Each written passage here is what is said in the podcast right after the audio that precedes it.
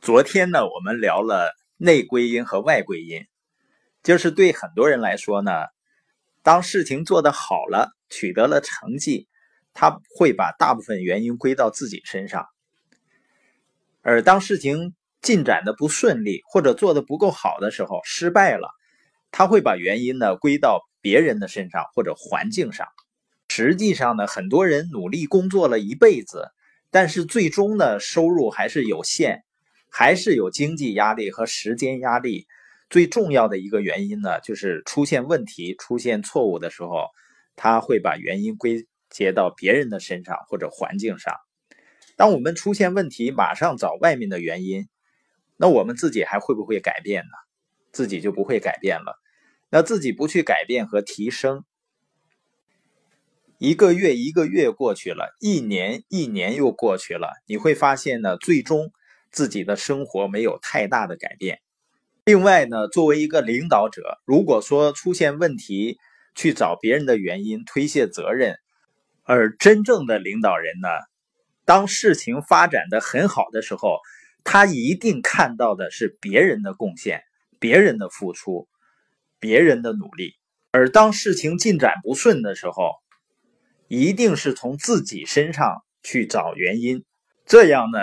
不但不会伤害自己的自尊，更会赢得别人的尊重。而一个领导人，当你能够看到别人的优点，并且表现出欣赏或者鼓励、赞扬的时候，也许这个人才呢，目前在收入上并不是特别平衡，心里面。但是如果你有精神上面的鼓励和认可和赞美，那他多多少少呢，也能够心理平衡一些了。给我们上课的心理学家呢，施老师，他以前是北大的副教授，他谈了呢，为什么后来去到中山大学？按我们想法呀，中山大学肯定没有北大更有名啊，就是因为他非常有才华，但是呢，要评上正教授的话，还是需要论资排辈的。再加上经济回报上也不满意，尤其是呢，并不能够得到充分的认可。在这种情况下呢，他很自然的就跳槽了。那他现在获得很多的国家级的重要奖项，光科研经费上呢，一年就是两百八十万，不包括其他的收入。而这个科研经费呢，是他自己立项、自己随意花的。他也谈到了，现在在岭南学院呢，院长给他安排的教学任务非常繁重，已经远远超出了他们签约的合同内容。但为什么他能接受呢？就是因为这个院长呢，总是经常的跟周围的人去说：“你看这个施老师贡献多大，为我们的学院争得了多少荣誉。”就总是表扬和赞美和夸奖。他跟院长说啊，你看我都超工作量了。院长呢好像装不知道，但是一看到他呢，就说你看施老师多好啊，就是不涨工资。施老师呢是学心理学出身的，你总表扬他呢，那背后的机制是什么？他肯定是很清楚的。但是施老师说呢，这并不妨碍他仍然感到很高兴。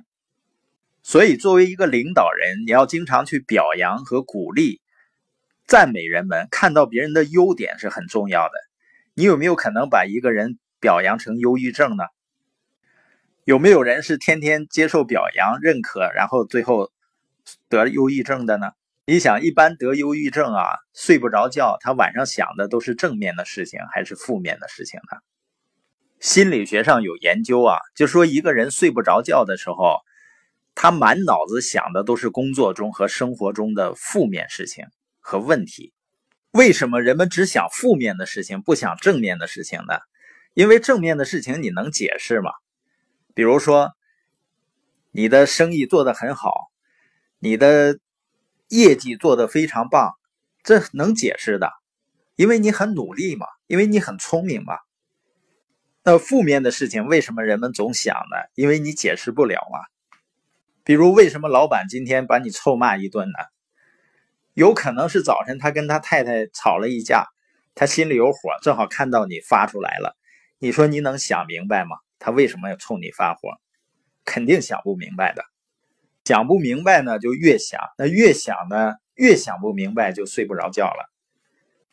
所以通过这节呢，我们要告诉领导者，就是要心胸开阔，看到别人的成绩呢，要为别人感到高兴；看到别人的能力呢，要为别人庆贺，而不是视而不见。另外呢，最重要的一点就是取得成绩的时候，一定多谈论别人的贡献。要看到别人的贡献，出现问题的时候呢，也不需要怀疑自己的能力。出现问题或者做错事情是很正常的。最重要的是呢，要向内求，要改变自己，然后提升自己，把事情去做得更好。